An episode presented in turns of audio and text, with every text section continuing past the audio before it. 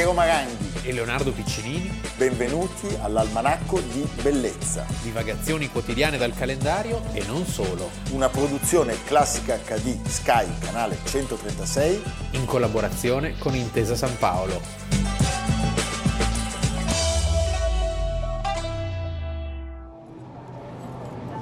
Ore 11.20 circa, due uomini col volto coperto, armati di Kalashnikov e giubbotti antiproiettili fanno irruzione nel locale di Charlie Hebdo nell'undicesimo arrondissement in pieno centro di Parigi, dopo aver ucciso uno dei due guardiani all'entrata dell'edificio. Dieci tra giornalisti e disegnatori del giornale sono freddati durante la riunione di redazione. I criminali agiscono senza esitazione, uccidono con un colpo a bruciapelo un agente di polizia durante la fuga lungo il boulevard e Charles Noir, la dodicesima vittima. Poi nel diciannovesimo arrondissement abbandonano la Citroën usata durante l'attacco, rubano una Twingo prima di dileguarsi verso la Porte de Pantin nel nord-est della capitale.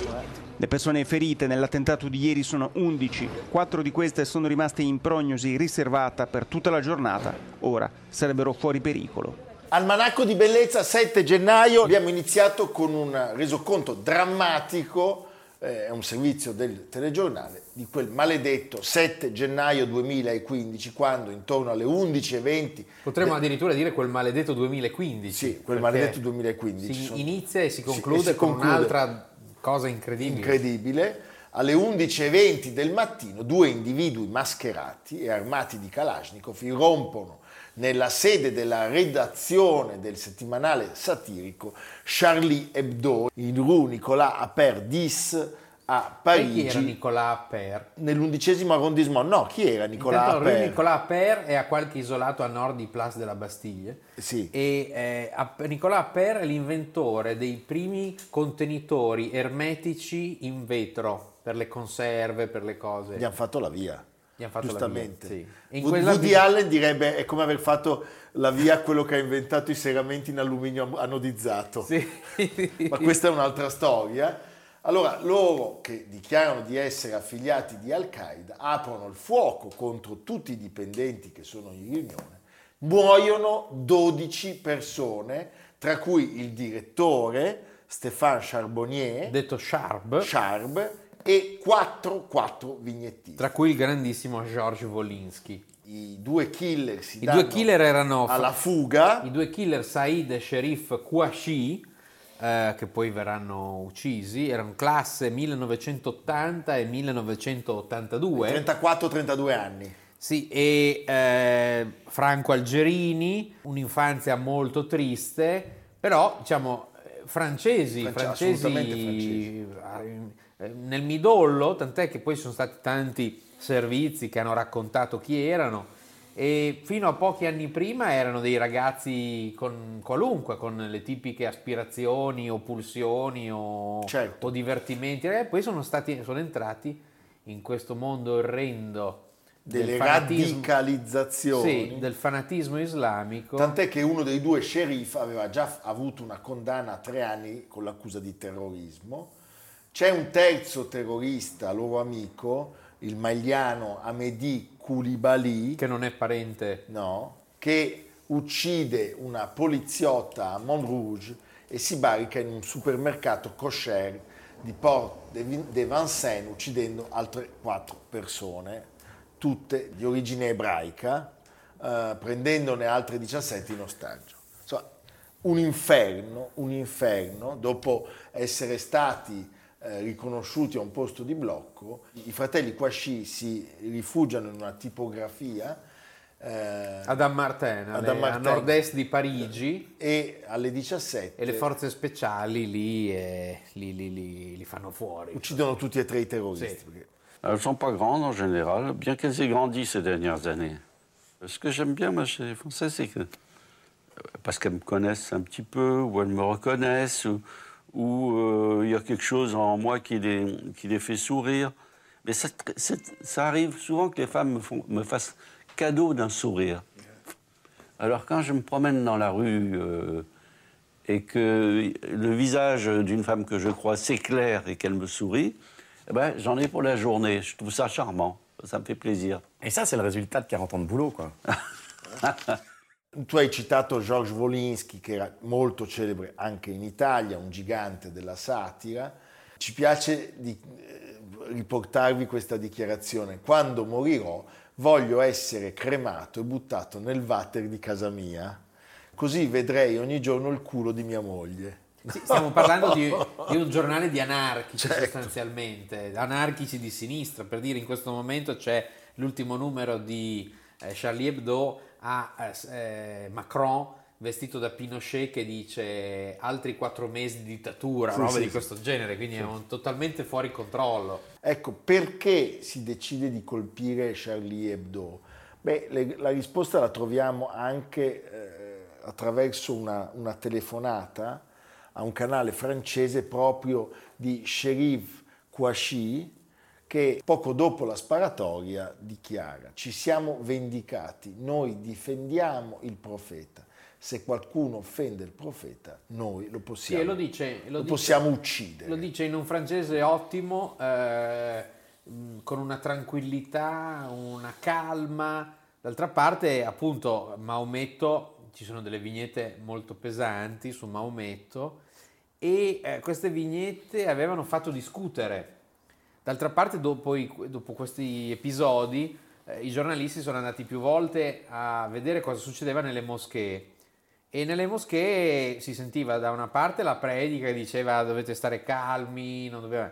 poi andavano a intervistare i singoli fedeli, dicevano sì questi qua sono andati un po' pesanti, però quello che, che hanno fatto è tremendo, hanno offeso il profeta. Certo. E lei dice ma lei si sente di dire eh, nous sommes tous uh, Charlie Hebdo, siamo tutti Charlie Hebdo, che è stato, è il grido, il no? grido che tutti... No, no, non so, io non sono Charlie Hebdo. Certo. Cioè c'è proprio una... su queste cose non si scherza.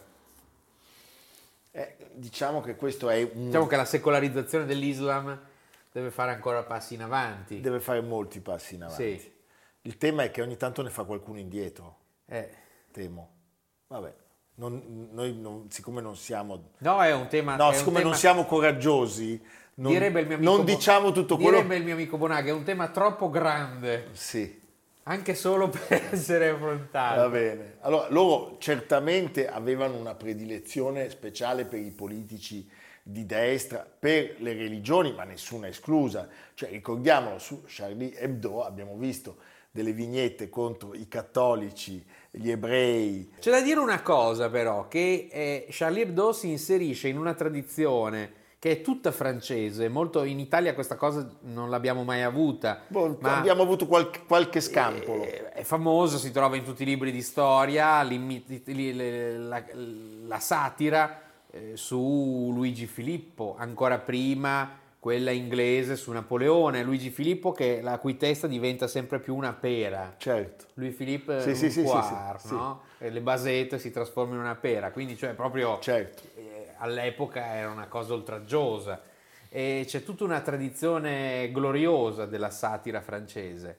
E, però, insomma, fino a che punto si può spingere la satira è un tema molto interessante. Sì, e l'altro tema è fino a che punto si può spingere il fondamentalismo. Sì. E fino a che punto si possa tollerare un, un episodio che... di, di, di, certo. di questa inaudita barbarie. E fino a che punto uno Stato come la République française, che ricordiamolo, È... impedisce al guidatore dell'autobus di portare persino la croce, la collanina con la croce al collo, mentre in Inghilterra turbanti, cioè certo. in, in, Francia su queste cose non si scherza, però in Francia c'è proprio questo radicalismo profondo, quindi con, fino a che punto le due cose possono stare insieme nell'anno 2022? Sì. Pensate che eh, la vecchia sede già nel 2011 di Charlie Hebdo, quindi quattro anni prima, era stata distrutta da un incendio, tra l'altro proprio nella settimana in cui il giornale aveva cambiato il suo nome e si era cam- chiamato non più Charlie Hebdo ma Sharia. Questo però lo trovo geniale. Hebdo, geniale, geniale. Sharp girava con una guardia de, del corpo che viene uccisa nell'attentato e nel 2000... Sì, perché nell'attentato sono 12 le persone uccise più 11 feriti. Eh, dei 12, 8 giornalisti, 2 agenti che presidiavano, un ospite e, un, e il portiere. Quindi è proprio, e le immagini sono drammatiche perché si vedono questi con i Kalashnikov, che c'è uno che viene colpito, poi lo finiscono, sì, è, sì, è tremendo. E anche interessante le interviste che vengono fatte ai passanti che erano da quelle parti, eh, subito dopo l'attentato. C'è chi dice Charlie Hebdo sono dei miti, eh, non bisogna portare all'esasperazione la gente, un altro che dice io mi sono messo per terra ma adesso è ora di dare una risposta netta contro il terrorismo, la Francia è una fama di smidollati, dobbiamo ucciderli tutti, così. Così? Sì. No, fa un certo effetto rileggere le dichiarazioni di Charb, che appunto è il soprannome del direttore, Charbonnier, cioè lui dice forse potrà suonare un po' pomposo, ma preferisco morire in piedi che vivere in ginocchio. Questi sapevano di rischiare la pellaccia. Erano dei personaggi deliziosi. Sì. Sì, sì, assolutamente. Dopo cosa succede? Si riempiono le piazze di manifestazioni, eh, si alzano le matite al cielo in memoria dei disegnatori assassinati e parte questo slogan. Nous sommes tous Charlie Hebdo e ricordiamo l'inizio di un periodo per la Francia tremendo perché nello stesso anno, 13 novembre del 2015, Bataclan, Stade de France, eh, la, la strage nei bar, 130 morti e poi una serie di episodi che culmineranno luglio del 2017 sulla Promenade des Anglais a Nizza, 87 morti. Poi Strasburgo, ci sono state, proprio stato un periodo tremendo.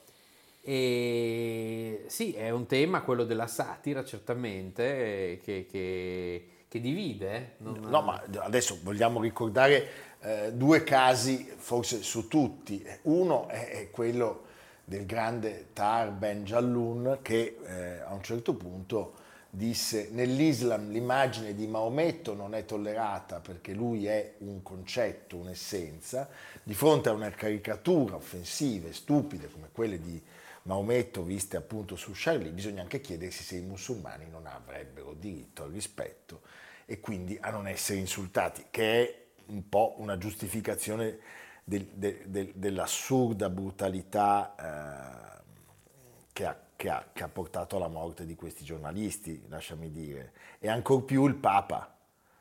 Perché Papa Francesco poco dopo disse... Sai, il Papa parla da Papa. Se qualcuno insultasse mia madre, io un pugno glielo tirerei.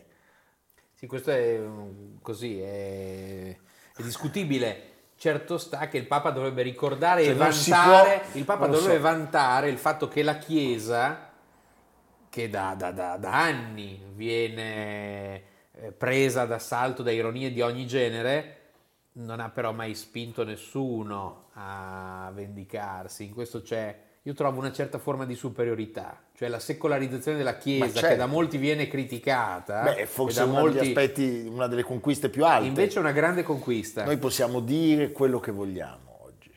Non, forse non poteva farlo, eh, penso all'intervista di Pasolini con Biagi, eh, 60 anni fa Pasolini, noi oggi possiamo dire quello che vogliamo, non possiamo fare altrettanto con eh, altre religioni. Insomma.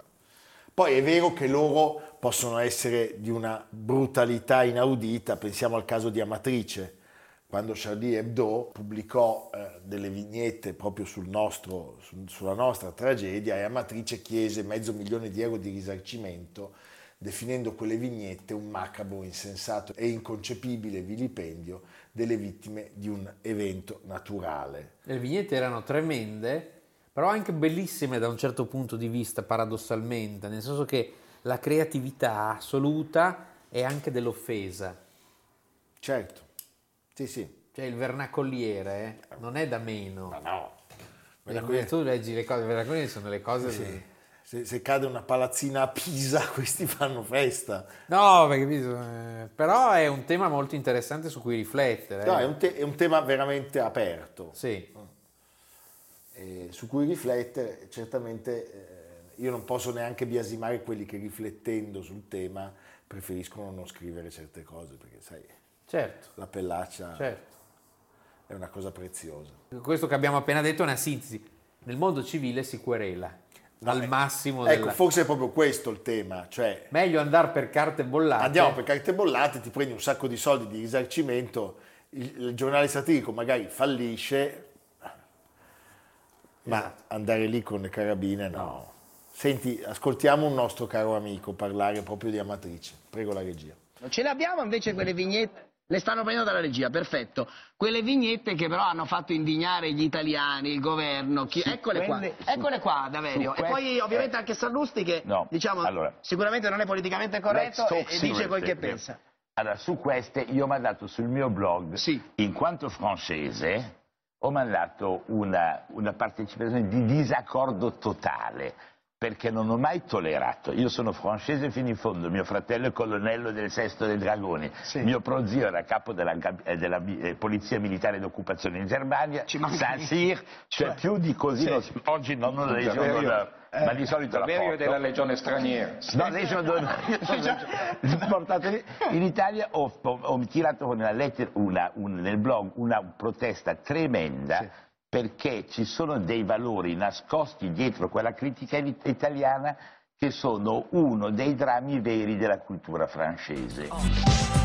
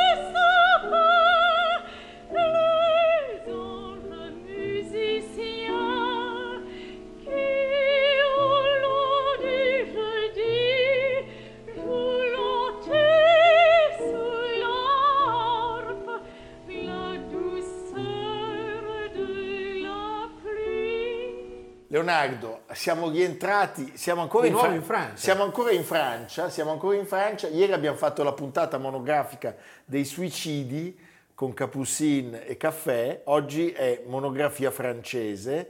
Eh, parliamo di un altro grande religioso, abbiamo parlato, che è Francis Poulenc. Uno che ha una vera e propria crisi mistica. Assolutamente, l'abbiamo visto accompagnare Denise Duval in un concerto che è un contributo bellissimo. Ed è molto bello questo perché dopo l'orrore che abbiamo visto e, e le vittime, la Francia colpita, ferita a morte, qui invece proprio lo spirito, la leggerezza, il gioco, tutto francese. tutto Poulain. francese, sì. È uno spirito, una leggerezza straordinari, quelli che contraddistinguono la prima parte della sua vita, però parliamo anche di un uomo profondo, quello che prende il testo del cattolico Bernanos e ne fa il suo capolavoro musicale. Parliamo dei dialoghi delle Carmelitane, ma avremo modo di raccontare questo, questo, episodio straordinario che vede tra l'altro... Che debutta alla Scala. Esatto, che vede Milano protagonista. Allora, noi siamo nella Parigi della prima metà del Novecento, c'è un, un momento di, di, di, di, esplosione artistica, eh, creativa, straordinarie, come sempre, Parigi è Anche se qui non parliamo di avanguardie, anzi siamo in, una, in uno spirito che è abbastanza estraneo all'avanguardia. Assolutamente, cioè, la, la, c'è un neoclassicismo. Ma è la loro reazione, cioè, sì. cioè, nel momento in cui, diciamo, Diaghilev eh, con Stravinsky e poi soprattutto Ravel, Debussy, sì. tutti sono, come dire, i campioni assoluti della nuova musica, del nuovo modo di concepire il teatro, arrivano un gruppo di giovani spensierati, simpatici musicisti che si raccolgono in, intorno a due figure, una osannata, celebrata, che è Cocteau, l'altra oggi noi lo ascoltiamo con immenso piacere, ma allora è un mezzo reietto, parliamo di Eric Satie. Eric Satie. E loro scelgono questi due eh, fari per contrapporsi appunto all'estetica musicale eh, dei due campionissimi di Francia, Ravel e Debussy, e, e, e, questi si danno questo nome molto simpatico, il gruppo dei sei, che ricordava il gruppo dei cinque grandi russi, eh, di cui non faceva parte Tchaikovsky. E cosa fanno questi? Prendono tutto quel che arriva di buono, cioè tutte le nuove musiche, le nuove istanze, le nuove forme di danza, lo mescolano, sono spensieratissimi. Ma sì, è il mondo degli Champs-Élysées, è un mondo sì. dello scherzo, dello svago, è un mondo molto raffinato. straordinario. Perché ecco, è importante che è, siamo, siamo ai, ma a livello altissimo. De... Tra l'altro ricordiamo no, i nomi dei, dei sei, Georges Auric, Louis Duret, Arturo Neguer e poi appunto Germain, l'unica donna tagliafer, Darius Mio e Francis Poulenc. Stanno insieme per poco, eh? perché poi ognuno prenderà la propria strada, ma eh, per quel che dura è, eh, è stato un momento straordinario, un, un momento di rifiuto del romanticismo, dell'impressionismo, soprattutto una ricerca di una certa semplicità, come diceva Leonardo all'inizio, eh, tutto era chiaro, era, era pulito, eh, non c'era nessun tipo di accondiscendenza verso le pretenziosità musicali e c'era un fiume di ironia straordinario, cioè dominava lo scherzo. Allora, che cosa succede? Succede che dopo questa esperienza eh, alcuni di loro diventano più famosi, eh, altri meno. Direi che sono Poulenc e Auric quelli che si conquistano una, una, fama precoce e poi nel tempo direi che Poulenc è di, dei sei quello diciamo più strutturato, più eseguito, più eseguito sì. uh, anche mio a, modo suo, ma eh, certamente è un, un protagonista del, della musica del Novecento. Poi Poulenc andrà oltre questo esatto. gusto dello scherzo, esatto. anche, saprà essere malinconico eh, nelle opere teatrali ad esempio. Straordinariamente. Lui a un certo punto eh, viene ingaggiato da, da quel geniaccio stupendo di Diaghilev, scrive la musica per un balletto. Balletto e poi lavora, eh, che, che, debutterà eh, a Monte Carlo. Otto chiamate, sì. cosa rarissima, dice Poulenc. Poi balletti russi. Cosa rarissima a Monte Carlo, le bisce, le cerbiatte. Grandissima fortuna. Successo straordinario, debutta nel 1924. Le bisce erano le adolescenti. Sì, le adolescenti. Ce ne parla anche Brelli in alcune sue canzoni. Beh, vediamone un passaggio.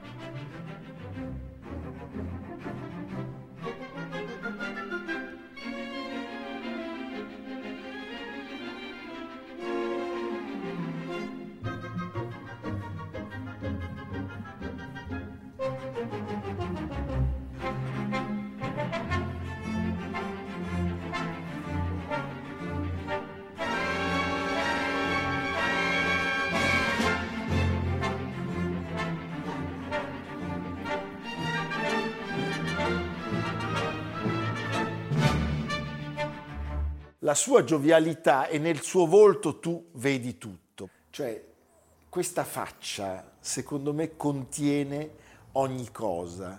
È, è francesissimo, è un misto tra Tati de Gaulle e Fernandel, cioè, ci, ci, vedi un po' tanta Francia. Eh, I suoi amici più intimi sanno che tutta questa giovialità in realtà nasconde una profonda eh, insicurezza eh, e lui è un uomo che attraversa momenti di straordinaria eh, gioia, di fortissimo entusiasmo, a stati di profondissima depressione. L'animo di questo, di questo periodo eh, è segnato anche dalla perdita di due carissimi amici, Poulenc era omosessuale, eh, e di Raymond Linossier, che è l'unica donna che lui avrebbe sposato, la dedicataria proprio del balletto di Le Biche, che muore nel 1930. Allora, A questo punto che cosa accade? Che lui decide di intraprendere una sorta di pellegrinaggio. Sì, e allora va in un posto che oggi è meta di tanti Sei stato tu? Sono stato un Beh, posto... cioè, ragazzi, però posso dire una cosa, cioè Leonardo straordinario, ci sei stato? Sì, sono stato e com'è? nel Perigord. Nel Perigord. Perigord è oggi un posto molto, molto gettonato, Certo. sia dai pellegrini, Il monastero della Vergine Nera. sia dai visitatori e sia anche dai numerosi residenti. Lì c'è un gru- una quantità di inglesi che hanno casa da quelle parti, perché il Perigord va mo- la Dordogne, un posto molto elegante. Siamo nel sud-ovest della Francia e lì c'è la famosa Vergine Nera. C'è una sorta di santuario ar- abbarbicato tra le gole, bellissimo. Rocamadour. a Rocamadour. E lì lui ha una sorta di shock. Sì, tant'è che scrive E c'è il museo, il museo che porta il suo nome, che raccoglie tutti gli oggetti sacri, perché lui ci andava poi Eh regolarmente. certo, e lui scrive le, le- le- le tre litanie alla Vergine Nera di Rocamadour nel 1936 e nella dimensione religiosa da quel momento lui trova la voce più intima e più profonda. Dopo la fine della guerra ha un momento di ritorno in qualche modo a- a- al- alla, alla frivolezza scanzonata del periodo dei sei. E riprende Apollinaire, Certo. le mammelle di Tiresia. no, è fantastico, le, le Mamelle de Tiresia, eh? Eh, 1947 e però poi arriva il momento forse più folgorante, più luminoso della sua carriera. Siamo nel 1957 e accade qualcosa di veramente impressionante. Oggi tutto questo credo sia irripetibile e qui ci dobbiamo porre un tema ancora una volta che è quello della musica dei nostri giorni, della musica contemporanea, perché immaginate che cosa accadde in quel 57. A gennaio, il 29, va in scena al Teatro alla Scala in lingua italiana le Dialogue des Carmeliti, dialoghi delle Carmelitane, dal, col testo di Bernanos, con un cast stellare ehm, dove tra l'altro fa il suo debutto alla Scala Leila Ganger, Beh. e insieme a lei la Frazzoni, la Zeani. Sei mesi dopo è Régine Crispin che lo interpreta a Parigi in francese e a strettissimo giro lo spettacolo va in scena non so, con Alfredo Kraus a Trieste, a New York, Ah, proprio come... un- eh, se- un anno dopo a Londra con, con la Sutherland. Tu immagini d'olio. a macchia d'olio, cioè diventa l'opera che, che gira il mondo. Tutto questo oggi, ahimè, è impensabile quindi bisogna farsi, bisogna farsi delle domande. Mi piace molto la definizione che in quegli anni dà di lui l'amico e grandissimo compositore che qui abbiamo ricordato, Benjamin Britten, che dice la musica di, di Poulenc è spiritosa, audace, sentimentale e maliziosa.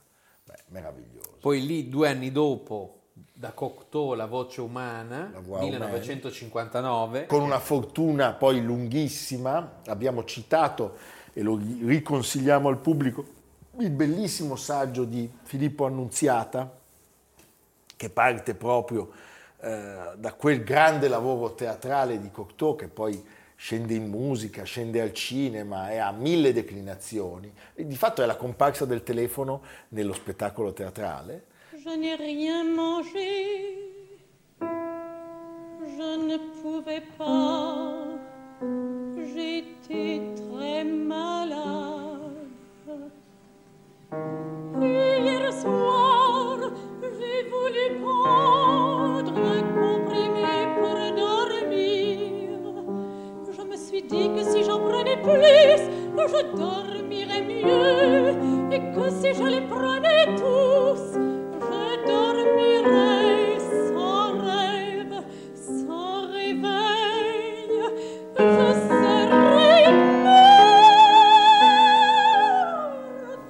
Oggi siamo felici di celebrare il compleanno di eh, Francis Poulenc, nato il 7 gennaio del 1899 e morto, è morto a Parigi nel 1963. grandissimo compositore. La Francia migliore. Peraltro anche giovane, Sì. perché aveva 64 anni. Va bene Leonardo, senti, e tu dove ci porti? Eh, a Reggio Emilia, anzi non a Reggio Emilia ma a Luzzara, sul Po, perché torna in libreria per Einaudi, capolavoro, un'opera editoriale bellissima, le foto di Paul Strand e i testi di Cesare Zavattini, Un paese. Zavattini aveva già firmato con Vittorio De Sica capolavori come Ladri di biciclette, Miracolo a Milano, Umberto D. E Strand, che era seguace di Alfred Stiglitz, eh, gli propose di fare un libro su qualche luogo italiano e quindi vanno nel paese natale di Zavattini, a Luzzara, e fotografa tutto Strand, prati, case, i salici, i campi di grano, il mercato del lunedì. Cioè è un racconto meraviglioso con i testi di Zavattini di un'Italia scomparsa e però eh, eterna. Beh, quando si parla di Cesare Zavattini noi siamo sempre felici. L'arrotino che sembra Tolstoi, il facchino che evita gli sfratti, il vecchio farmacista che ama il fiume, anche se non ci va mai. Ma è un poeta. Che il fiume e, e c'era, ma anche non c'era. Fantastico.